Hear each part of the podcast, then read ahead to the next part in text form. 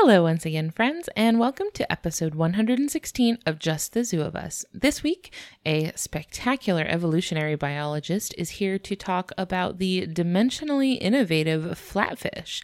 Get ready to learn the story of why these quirky fishes developed such peculiar body plans and how their bizarre adaptations help them live their best life beneath the sand.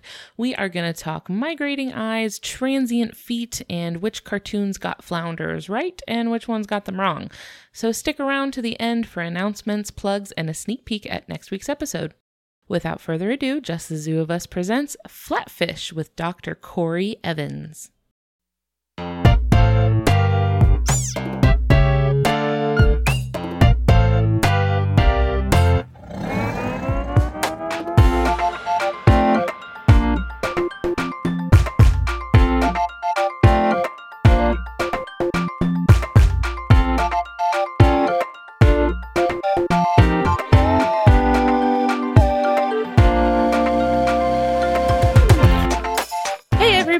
Ellen Weatherford. I'm here with just the zoo of us. This is your favorite animal review podcast. I'm so excited to introduce to y'all a new friend for today. This is Dr. Kory Evans. Say hello, friend. Hello, Ellen. How you doing? And hello, everybody else. I'm great, and I'm so excited to talk to you. We are talking about a very underhyped fish today, I think. You've brought a very fascinating and maybe not like the world's most what people think of when they think of a charismatic fish, maybe not. but hopefully we can hype them up a little bit today. But before we talk about our flatfish today, tell us a little bit about the kind of work that you do over at Rice University. Okay, cool. Yeah, so I'm an assistant professor at Rice University. I just started there uh, now two years ago. Uh, so I study the evolution of fishes and the evolution of morphology. Uh, so what that means is that I'm really interested in how traits have changed over time, over the course of, of millions of years, and how we get like current patterns of basically morphological diversity that we see today. So that involves a lot of uh, going to the field, catching fish, um, figuring out what they're eating, because sometimes like uh, different aspects of ecology can have some really uh, kind of marked influences on why animals look the way they do. And then we spend a lot of time kind of collecting morphological data. In my case, using a micro CT scanner, which uh, many people might have experience with. If you go to the doctor's office, uh, you might have an MRI or a CT scan where you can create these really nice three dimensional images of uh, skeletal structures or basically just the inside of an object. So we use that to collect uh, three dimensional data for skull shape for these fishes. So that's a lot of what I do is basically scanning fish and measuring them uh, when I'm not in the field. I have seen, so I follow you on Twitter. Oh, nice. and some of the stuff that you have posted on there, like images of 3D models that you've constructed of these fish skulls, they're mind boggling. They're beautiful and they're so cool. they are really cool. And the crazy thing is, like, frankly, the fish do most of the work, right? I think that's why they're so beautiful. Is like the fish, like, all I do is just you know show the image and i just find what's already there or image was already there so the skeletal morphology of fishes is really striking yeah, there's some very shocking adaptations you see in a lot of fish. One that comes to mind, since we're talking about the work that you've done on fish skulls, a fish that I learned about from you, from following you, is the sling jaw wrasse. Oh, yeah. While we're on the topic of fish skulls, I think we can take a quick second to mention the sling jaw wrasse. yeah, yeah, we have to. Yeah, so the sling jaw wrasse, uh, so wrasses in general are uh, they belong to this large family of really, really charismatic uh, coral reef fishes. Uh, I think wrasses are present on just about every shallow water reef on the planet. Um, and the sling jaw wrasse in particular has the ability to extend its mouth. What is it, like one third of its total body length or something like that? Or yeah, it's absurd. Uh, so basically, they can just like shoot half of their face towards the target. And like you're hearing my voice like kind of explain this uh, and just seeing it is you know that much more kind of really striking. And it's funny because they look like a regular fish. Like you'll swim up on them if they're not feeding they look like uh, any old fish. And then if they uh, strike at something they look like an alien for like you know two seconds. And it happens really really fast so they look like an alien for two seconds until that jaw retracts back into their head. It's insane. It is. It's so wild to see. Like I, have seen you post little videos of them like shooting their little. It's like they've like detached their whole mouth and are just like throwing it at whatever they're trying to catch. It's Yeah. so wild. It's like if if you've ever played like an RPG where you can like put skills into different perks. It's like they've somehow like maxed out their melee attack and like turned their melee attack into a ranged attack where they can just like go go gadget mouth. That's true. That's true. They uh, they definitely. I don't know what stats they maxed out on to get that, but they you know they did something. yeah, it is really cool. We're not talking about slingshot wrasses today. I just wanted to give an honorable mention because it's a very cool fish that I I cannot think about like fish bones without thinking of the incredible slingshot wrasse. So before we talk about flatfish, what got you into fishes? Like, what was the kind of impetus, I guess, for working with fish specifically? You know, that's actually a great question. So, uh, when I was a kid, I was always kind of into animals in general. I grew up watching Crocodile Hunter, grew up watching Jeff Corwin. I was a huge Jeff Corwin fan. As a kid, uh, we had the little like cable box, and I was too small to see the little buttons on the top of the cable box. I just memorized where Animal Planet was and where Discovery Channel was just by touch. Uh, Dedication. yeah, it was wild like that. And uh, my parents used to take us out all the time, especially during the summer. Um, I grew up in North Philadelphia, so we used to uh, like drive out to the Jersey Shore every weekend to go to the beach. And while I was there, we would like link up with the uh, like state rangers and stuff, and we would go seining. Uh, and it was like the coolest thing ever. And I don't, I don't think they really do that anymore. But uh, they, yeah, we would seine, and then there were like scientists on staff who would talk to us about what comes up in the seine. So if anybody doesn't know what a seine is, I don't. yeah, it's this uh, really, really long net uh, that it takes like a team to pull. So you stretch it out, you walk into like a shallow kind of coastal habitat, and then uh, you basically just pull the net back towards shore, and you catch a lot of stuff that way. The cool thing about seines is that like you never know what's like five feet away from you. If you're sitting on the beach and it might look like nothing's there, and then you'll run the seine and it'll be full of fish. You're like, how did this happen? Wow. Did you ever pull it back in and see something that you just wish you had not known was there? at that time as a, like a little kid i wanted to know everything that was there uh, but the annoying thing about seines is that you caught a lot of like blue crab and blue crabs are just really bitey. So you just get yeah you just used to get wrecked by the blue crabs. That's the price you got to pay for knowledge. it's true. But so during these seining events uh, we would catch horseshoe crabs and this is where the story gets interesting so we would catch horseshoe crabs and that was like our fam like my whole family was nuts about horseshoe crabs right Rightfully so. because we knew they were cool. Uh, and the reason why we knew they were cool is because they, there was a marine biologist on staff who was helping us out. And I didn't know what a marine biologist was at the time. This was just a person to me who knew a lot about horseshoe crabs. So one day we're not seining, we're just hanging out on the beach with the regular people, and a horseshoe crab washes up on shore, still alive. And their kids like poking it with sticks and like flipping it over and messing with it. And I run over and I shoot them away. And in all my standing experience, I had actually never been taught how to handle a horseshoe crab. So I was just Oh. kind of just like like uh like hunched over it, trying to protect it. And this woman comes up. She's like, she's like, oh, you're you're doing a great job. I'll take it from here. And I was like, who are you? Like, I don't trust you with this horseshoe crab. And she's like, This right? is my baby. yeah, like this is my this is my guy, man. I don't like I don't know how to get it out of here, but I also don't, you know, like, do you know? And she's like, oh, I'm a marine biologist. And I was like, what on earth is that? And she explained it, and then she walked the horseshoe crab back into the ocean. And I ran back to my folks. I was like, I'm going to be a marine biologist, and I, I- Oh, yeah, it was cute. And I was like, eight. that is the most heartwarming, like what I want to be when I grow up story I've ever heard. yeah, and yeah, and it worked. it did work. It did work. And by the age of 14 or 15, I had like seven fish tanks in my bedroom. Okay, so this is a deep seated appreciation for fish. This Oh, goes way back. We go. Me and fish go way, way back. Oh my gosh. And like horseshoe crabs are also such fascinating little critters that come out of the water. So, wow, what an awesome, what a delightful experience. I hope that the marine biologist that helped you with the horseshoe crab like has the their perspective of that event in their memory also. I hope that just was like a core memory for both of you. I hope so. I hope so. Fun fact though, I went back to that beach. It's Island Beach State Park. I went back to that beach. And they still have the fish tank that we used to catch some fish and put them in like a display tank. They still had the tank there, so that was really nice. Wow. What a throwback. What a throwback. So, let's talk flatfishes. Oh yeah, let's do it. I'm so excited to talk flatfishes because you mentioned the flounder as an example of a flatfish. But are there other flatfishes? Tell me what is a flatfish? I'm sorry. So a flatfish, uh, if you haven't seen them or heard of them, flatfish basically refers to a group of about 800 species of fishes that have asymmetrical faces. So what this means is that both eyes on the head of this fish are on the same side, usually the left or the right, and they have a completely blind side of their body that they basically lay on. These fishes are basically bottom dwelling. They they lay on top of the substrate or they can kind of bury themselves underneath of it, and they'll have like both eyes like sticking out of the sand. Really, really weird fish. Like arguably some of the weirdest vertebrates on the planet. It is strange because you don't see a lot of vertebrate animals that don't have that sort of like symmetry, right? Yeah. That, that's unusual, right? Yeah, so like some vertebrates have a little bit of asymmetry, like owls have asymmetrical ears, but nothing on the, the vertebrate on the planet comes close to what flatfishes are doing.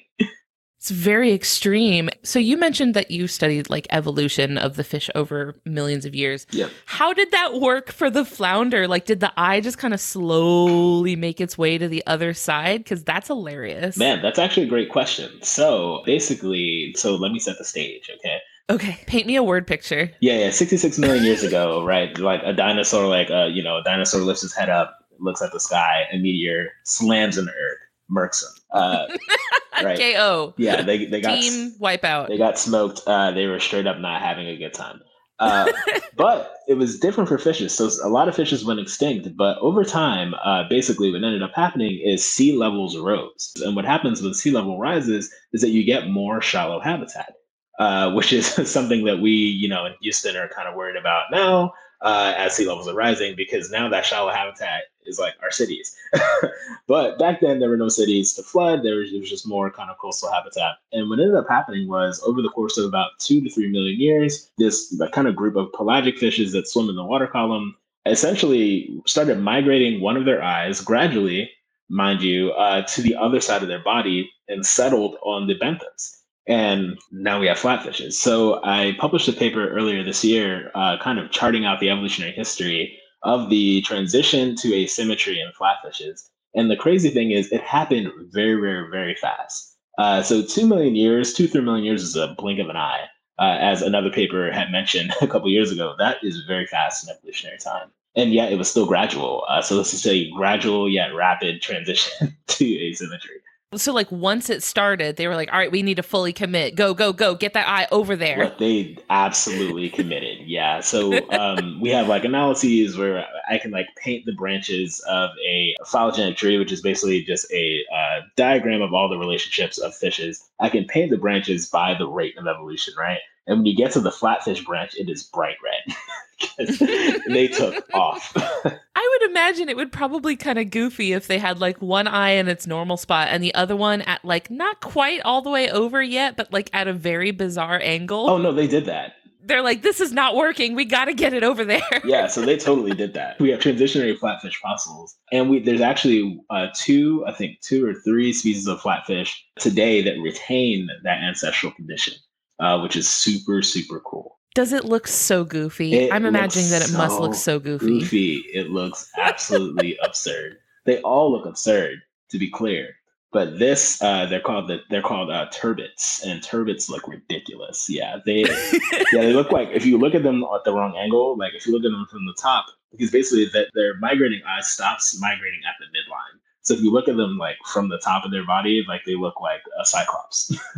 Oh my gosh, that is so funny. yep. So they have one eye that stays in place and a migrating eye. Yep. Is that how it works? Yeah, that's exactly how it works. And depending on the species or the family of flatfish, either the left eye will migrate or the right eye.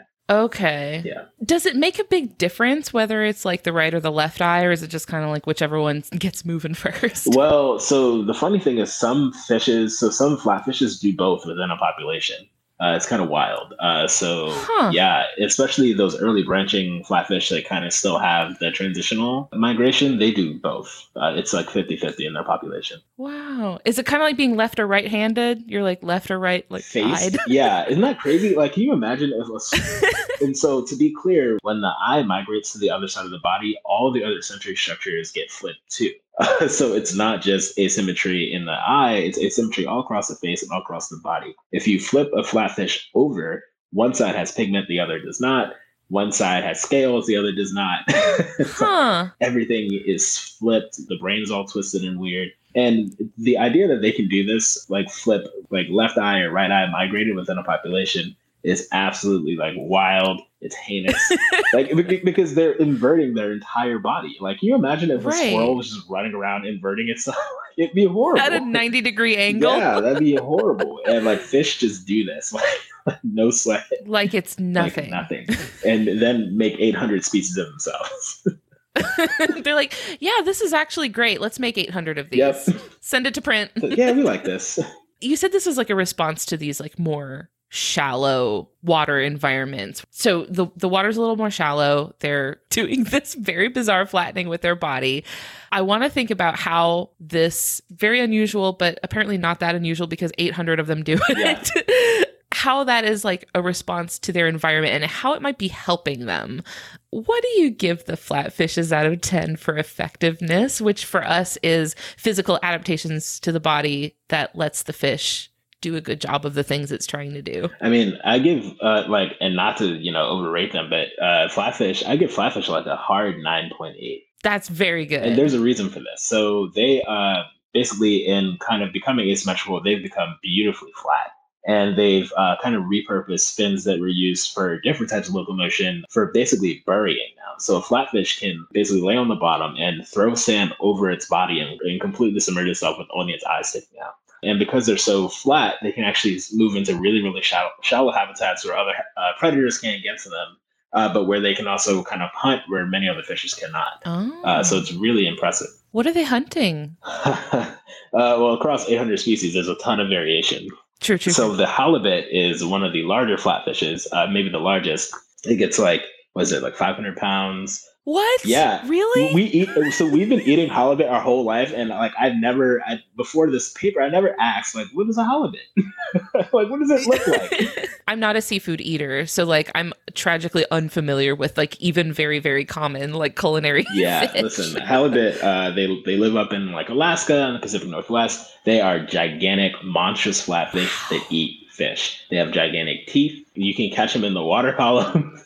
they'll swim up in the water column and hit your bait. There's uh, like thought that the indigenous people who uh, kind of fish in these areas early on actually had exclusionary devices on their fishing hooks to keep from catching large halibut because large halibut can kill you. it's, mm. like not a trivial matter. so not trying to invite that energy into their studio at this moment. Exactly. Yeah. So basically, so halibut eat fish. Uh, many other flatfishes also eat fish, and then some eat crustaceans and uh, other kind of aquatic arthropods. So there's quite a bit of uh, diversity in what flatfishes eat. Okay. Are they hiding under the sand so that they can just kind of like ambush their prey, or like what does hunting look like for a flatfish? So a lot of it is ambush predation. So these flatfishes, uh, they have really phenomenal suction, uh, like suction feeding abilities. Suction feeding. So they'll close their mouth really tight and create negative pressure.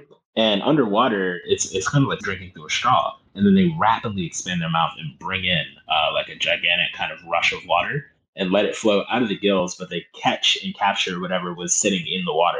It's a very common way of feeding in, in aquatic ecosystems, and it's necessary because I don't know if you've ever tried to grab something like floating in the water, but if you move your hand too close to it, it actually moves away from you. Sure, because you're like pushing the water forward as well. Exactly. So what uh, many vertebrates, but especially fishes, have done is they bring the water to them uh, using feeding. Absolute galaxy brain move. Yeah, it's it's it's amazing. um, so, so, yeah, so flatfishes are ambush predators. They'll sit in the sand and then boom, explode out and catch their prey. Do you remember watching the old Zoo Books commercial? Oh, of course. There's like an iconic moment in the Zoo Books commercial where a fish explodes out from under the sand. I want to tell you that while I was describing this just now, I was thinking about that Zoo Books I'm, I'm imagining this the image of the fish jumping out from under the sand, and in my head, it's the announcer's voice going, "And the dark depths of the ocean." You know what I'm talking about? Like, yeah, yeah. So that was an angel shark, but it's same same business in terms of suction feeding okay. and and ambush strategy. Wow, I feel like there's a lot of fish that do this, like burrow under the sand and chill and wait because we've done an episode on stargazers. Yep. Which do something very similar where they have their eyes on the top and they go under the sand, chill and wait for something to swim by. But they have not fully committed to that whole like rotating their body 90 degrees. That's a very unique strategy. So uh, if if you have a sec, let's talk about that. Okay, okay? Yeah, yeah. The thing is, the thing that always gets me about flatfishes is that they did not have to do it this way. like I want to be clear, and I'm glad you know about the Stargazer because that's evidence that they did not have to do it this way.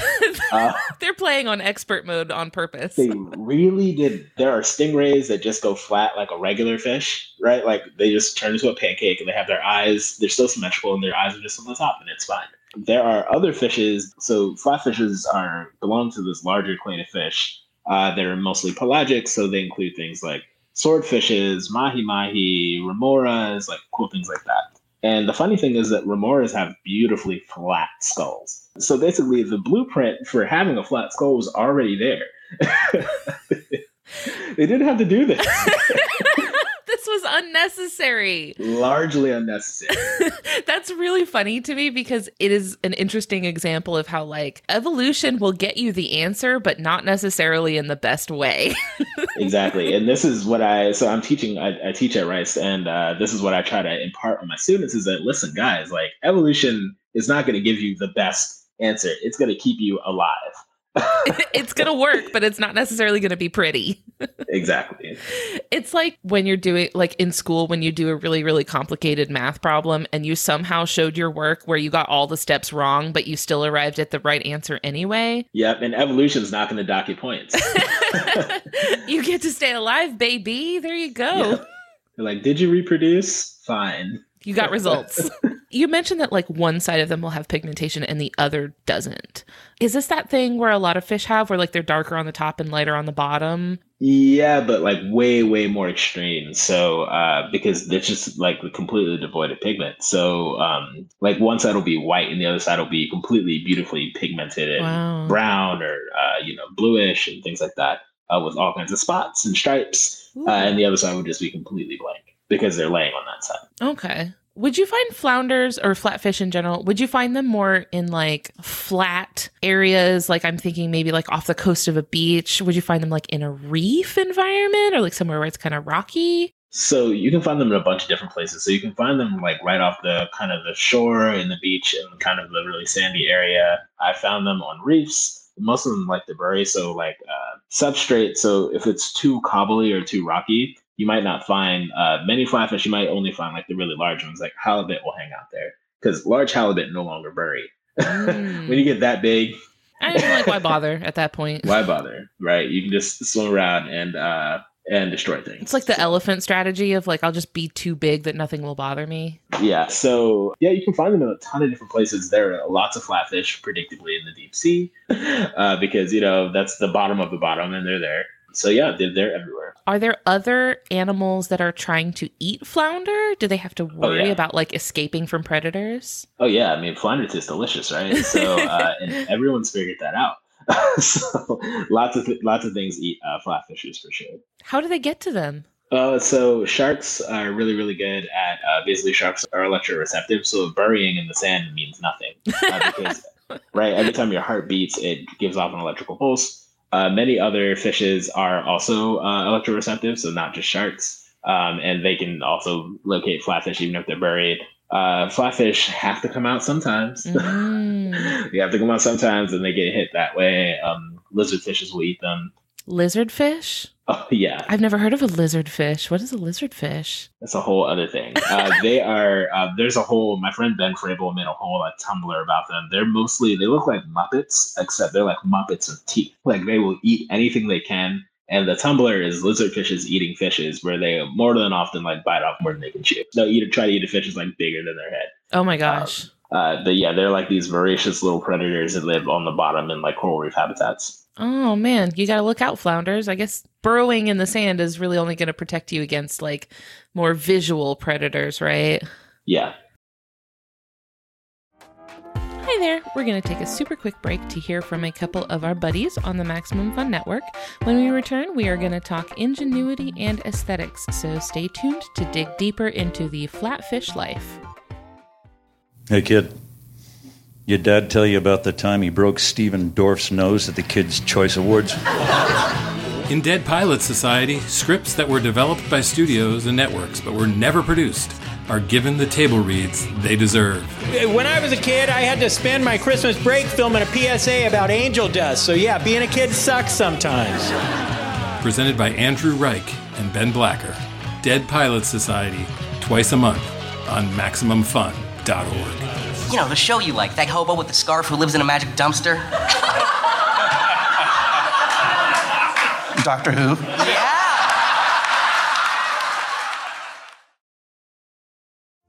Hi, I'm Annabelle Gurwitch. And I'm Laura House. And we're the hosts of Tiny Victories. My tiny victory is that I sewed that button back on the day after it broke. We talk about that little thing that you did that's a big deal to you, but nobody else cares. Did you get that Guggenheim Genius Award? We don't want to hear from you. We want little bitty tiny victories. My tiny victory is a tattoo that I added on to this past weekend. Let's talk about it. My victory is that I'm one year cancer free.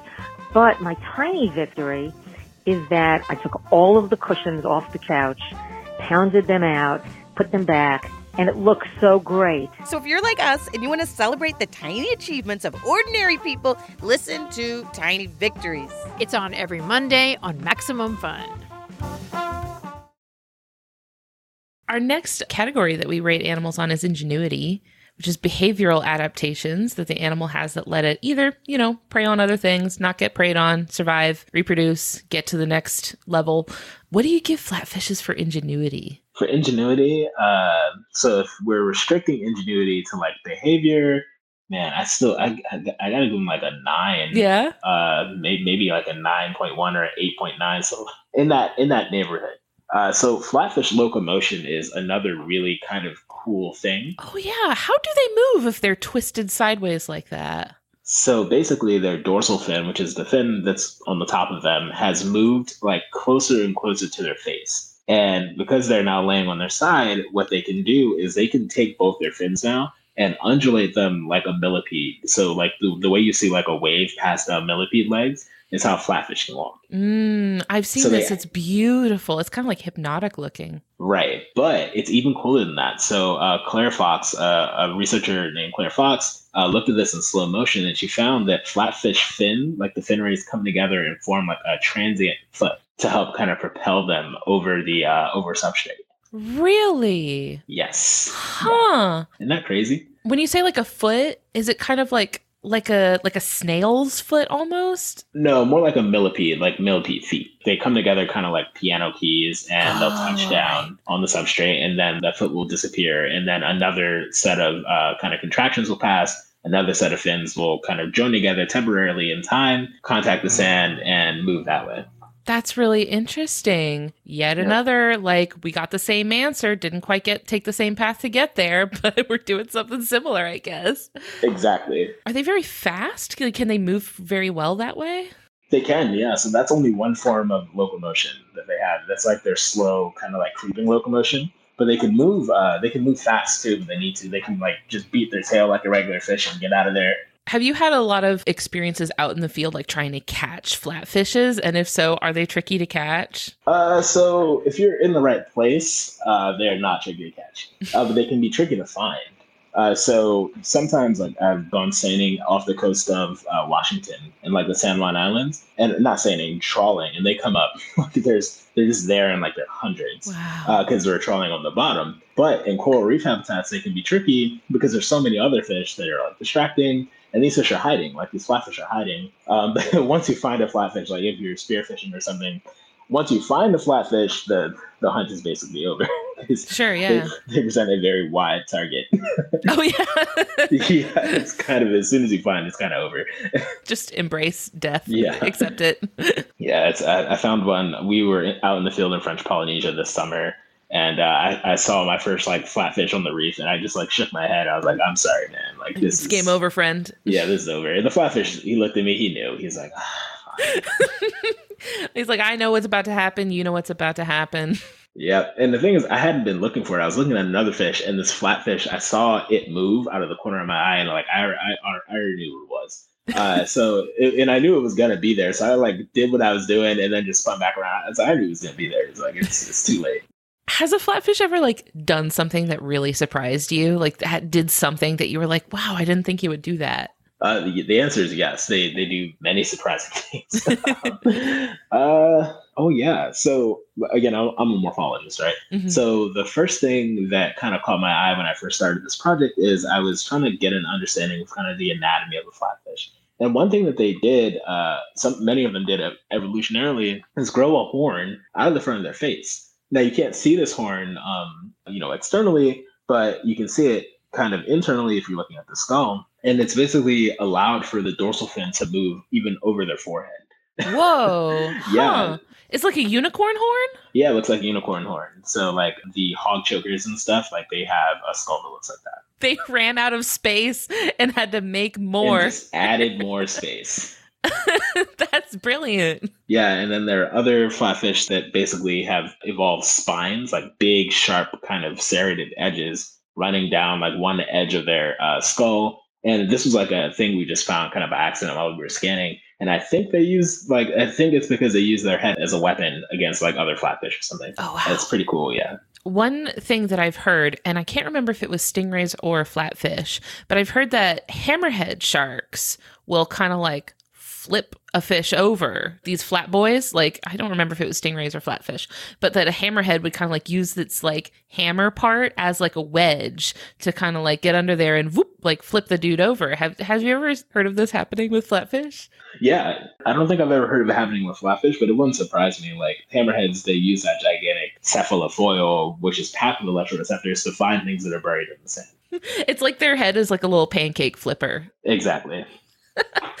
I realize that I've never in my life thought about this until now. I've I feel like I've known like what a flounder was for a long time, but I've never thought about do they take care of their babies at all? I don't think they do. I think they, uh, I think they might just be kind of pelagic spawners, where they get up in the water column and uh, throw their gametes around. Best of luck. Hope this works Yeah. out for you. Yep. they sound really like fascinating and I don't know how I would feel if I ever like came across one if I was like out swimming at the beach or something like that. I I, I have a like a little bit of a phobia of fish. So if I were to like be out at the beach and I came across a flounder, is there anything I would need to like worry about? Like can they like bite or sting or do anything like that to like a human? I would just make sure that you're in like a safe place, uh, so that you don't like pass out from excitement, right? Like, uh, have your buddy to catch you when you swoon. yeah, have a buddy. No, other unless you're catching something like a halibut, which can like thrash around and actually knock you unconscious, then yeah, no. I mean, just enjoy it. Like if you are lucky enough to see a flatfish in the wild, like that's that's an honor because they're masters of camouflage. They're very good at hiding. It's a good omen. yeah, Yeah, it's a great thing. If you can see a flatfish, it's a great thing. That's a good transition into the last category we rate our animals on, which is aesthetics. Oh, Purely how nice this animal is to look at. Uh, and I know there's many of them, but if you want to think about the prettiest one or the least pretty one, what do you give Flatfish out of 10 for aesthetics? look, man, I'm a level with you. I'm a level with you. I'm a level with here. Flatfish do some really cool things with color, and they can get like pretty colorful and like zebra stripes and like peacock spots and stuff. But listen, man, flatfish are getting a one. That face, that face is horrifying. it's like I got to level with you. There's there's no way. I don't think I've ever in my life seen a picture of a flatfish that I was like, oh, how cute. Yeah, because they're they're not. because they're that's not their thing. Being cute is for the other fishes. they were like, listen, let's just lean really heavy into this very bizarre flattening thing we have going on. We'll just take all of our points out of charisma and put them into something else. like like they have gone beyond doubling down. They're like tripled down and whatever this is, and uh, they won't stop. I want them to. Is there a way to like see them from head on? From what would be like the the front of their face and like see both of their eyes on the same side, which I feel like that would be hilarious to see. Oh yeah, there's tons of photos like that on the internet. That's like a that's a like classic perspective to look at a flatfish in because it's like pretty horrifying. Oh, there was a flounder on SpongeBob. What was his name? Uh, flats. Flats. Yeah, that's it. That's it. That's what they look like. And he looks at you like directly into the uh the shot at one point and you can see that he looks like that like I think it's like when they introduce him as a character, right? When he looks Yeah. at the screen and he looks all skinny and thin and then he turns and he takes up the entire frame. That's flats. I know that like the the writer and the creator of SpongeBob was like a marine biologist who or like had a background in marine biology. And you can tell. So SpongeBob, first of all, I teach using SpongeBob all the time because Bikini Bottom is this beautiful assemblage of marine invertebrates. And it's like not not always obvious. Like plankton is clearly a copepod. Mhm. It's like, yeah. Yeah, yeah, we mentioned plankton when um I had Jimmy Burnott on to talk about copepods. Yeah. Not an accident. not an accident. For sure, yeah. I was just talking about how we've done now we've done well we did sp- freshwater sponges, not marine sponges, um but still sponges got sponges, copepods, sea stars. Now we've got flatfish. so we're like slowly building up the entire cast of SpongeBob SquarePants. Yeah, filling out Bikini Bottom, that would be awesome. Yeah, exactly.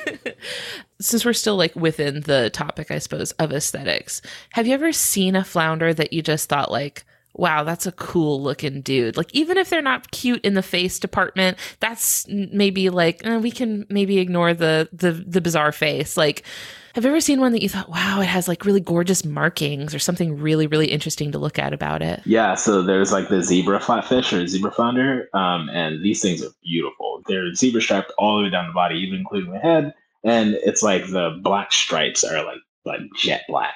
Uh, so the contrast is really kind of crazy, and they almost like they don't, almost like don't even look like like a fish, right? They look like they could be a flatworm or something, and they're gorgeous. Mm. I just looked it up while you were saying that, and it looks almost like a like an arrowhead almost. Yeah, isn't it cool? Wow, that is a cool guy. They don't look that ugly. Until you get close to their face. Yeah, it's a little unsettling Mhm. if you don't know that their body is flat, not because they're like dorsally flattened, but they're like just turned their whole body on their side. If you don't know that and you think that the side that's facing up is just their back, they look kind of like just like a stingray or something weird. Yep. But then you see like that big old fin sticking right up off the side, and you're like, oh no, Yeah. something has gone terribly awry. Mhm. There's also the peacock flounder, which is also gorgeous. Sorry, you're gonna hear my you're ticky tack. Oh, it's beautiful. It has these little blue rings on it. Yeah. You know what it looks like? It looks like the blue ringed octopus. Yeah. So fishes and invertebrates uh, actually do blue pigment with their colors. So like birds, which suck, uh, they mostly do like structural coloration. When you have whenever you see like the color blue, it's structural coloration. But inverts and fishes do blue pigment. Oh, score one in the fish and invertebrate column. Oh yeah. It's funny because I was looking at pictures of the flounders you were mentioning, and I had to set a Google filter to filter out images from The Little Mermaid. because that that's a ruse. Like that they have a fish named flounder that is clearly not a flounder. yeah. Why? Why do they do this? Uh, I think because like a real flounder would be like just too jarring to look at, frankly. and Disney wasn't brave. they said this is not kid friendly. They're going to have nightmares. Cowards. They should have gone for it. Look, see, SpongeBob wasn't afraid to go there, No. and they were Yeah. massively successful. So, Cowards. well, before we wrap up for today, I would like for you to take just a minute to let us know if you're working on anything really cool and exciting right now that you want people to know about, where people can keep up with your work, anything that you want to like leave the listener with. Yeah, uh, so I'm working on like tons of things right now. So um, I'm working on basically studying the evolution of herbivory, so eating of the consumption of plants in coral reef fish, and I'm looking at the uh, like morphological adaptations that go along with eating plants. Basically, it's hard to eat plants because plants don't want to be eaten, and they've evolved a lot of ways to stop animals from eating them, and animals have, have in turn evolved ways to get past it. And this is really funny, like. Uh, Arms race. Yeah, and um, like I think animals have been kind of going to war with these like sessile organisms for millions of years. So that's one of the things I'm really really excited about because I, I want to see kind I want to look at like rates of evolution when animals kind of transition to eating plants and whether or not they're fast or not. Oh, that's really cool. Do you see that a lot in fish? Like, do you see a lot of fish that eat plants? Yes, yeah, totally. So the coral reef ecosystem is dominated by herbivores. Really? yeah, the biomass of those fishes is mostly uh, herbivorous fishes. And they have some like really crazy specializations and they feed on all different types of algae and, and cyanobacteria and plants. Uh, and it's really uh, striking. One fish that comes to mind is like parrotfish. Yep. That's the one that pops into my head first. I think also bonnethead sharks, right? Yeah, they'll eat they'll eat plants too. So parrotfish are weird because like we used to think we knew what they ate, and then we found out that they eat something kind of very not obvious. Uh, so they don't really target the algae that's like growing on the surface of the coral. They're targeting like little cyanobacteria that live inside the coral skeleton. Whoa. Yeah. So uh, I actually just collected some like stable isotope analyses, which basically tell you kind of where the animal is feeding on its trophic level. And I collected algae and I collected parrotfish. And parrotfish are feeding at a lower trophic level than like macroalgae Okay. in their same habitat, which is insane. Wow. Yeah. that goes a little deeper than you might have expected. If you just like looked at them, you know, nibbling away at the coral, you'd think, oh, yeah, it's eating algae, but it goes deeper than that. Wow. Yeah. Uh, what you ingest and what you digest can often be very, very different. That makes sense, right? Because it's not necessarily the things that are going into your mouth aren't necessarily what's making it through the whole process. Right. Or basically what's being pulled out in your kind of gut Sure. uh, and assimilated into your body. Kind of like eating corn, right? Like you can eat corn, but corn corn's not going anywhere. your body doesn't want anything to do with it. So Nope. that sounds really exciting to work on. What a cool project. Yeah, I'm having a blast. Where can people follow along with your work and what you're up to? They can follow me on Twitter. Just type in my name, Kory Evans, and it'll come up. Your Twitter name is Sternarchella? At Sternarchella, it was uh, that was like the first genus of fishes I started working on as a grad student. What a nice name. I think it's a beautiful name. I think it's beautiful too. That's why I picked that group. I was like, this is I just love saying this name. Ah, it's poetry, fish poetry. All right. Well, I think that's all we had for today. I just want to thank you for your knowledge and your time today. This has been delightful. I've learned so much about flatfish that honestly I had never given a second thought to in my life. So Thank you for having me. we will talk to you later. Sounds great. All right. Thanks. Bye. See ya. All right, y'all. Thank you so much for listening. I hope you have developed a love and appreciation for our flatfish friends. If you liked what you heard today, it would really mean a lot to us if you could please leave us a five star review on your podcatcher. You can also connect with us on social media. We are on Twitter, Facebook, Instagram, TikTok. We even have a Discord server, so please get in touch. We would like to say thank you to Maximum Fun for having us on their network alongside their other wonderful shows like the ones that you heard promos for here today. You can check them out and learn more about the network at MaximumFun.org. I promised a sneak peek at next week's episode, so here it is. Next week on Just the Zoo of Us, we are getting hyped about the big Animal Crossing update. I will be fishing for a particularly heavy ocean friend, and Christian will be paying back his loan to the Nook family. Finally, we would like to thank Louis Zong for our spectacular theme music, which you're about to hear right now. And that is all for today. See you next week. Thank you. Bye.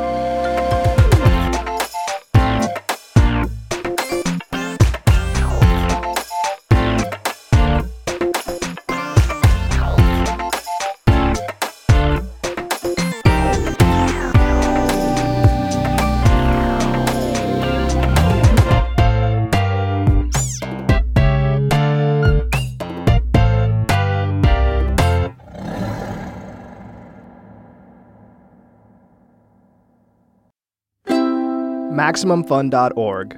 Comedy and culture. Artist owned. Audience supported.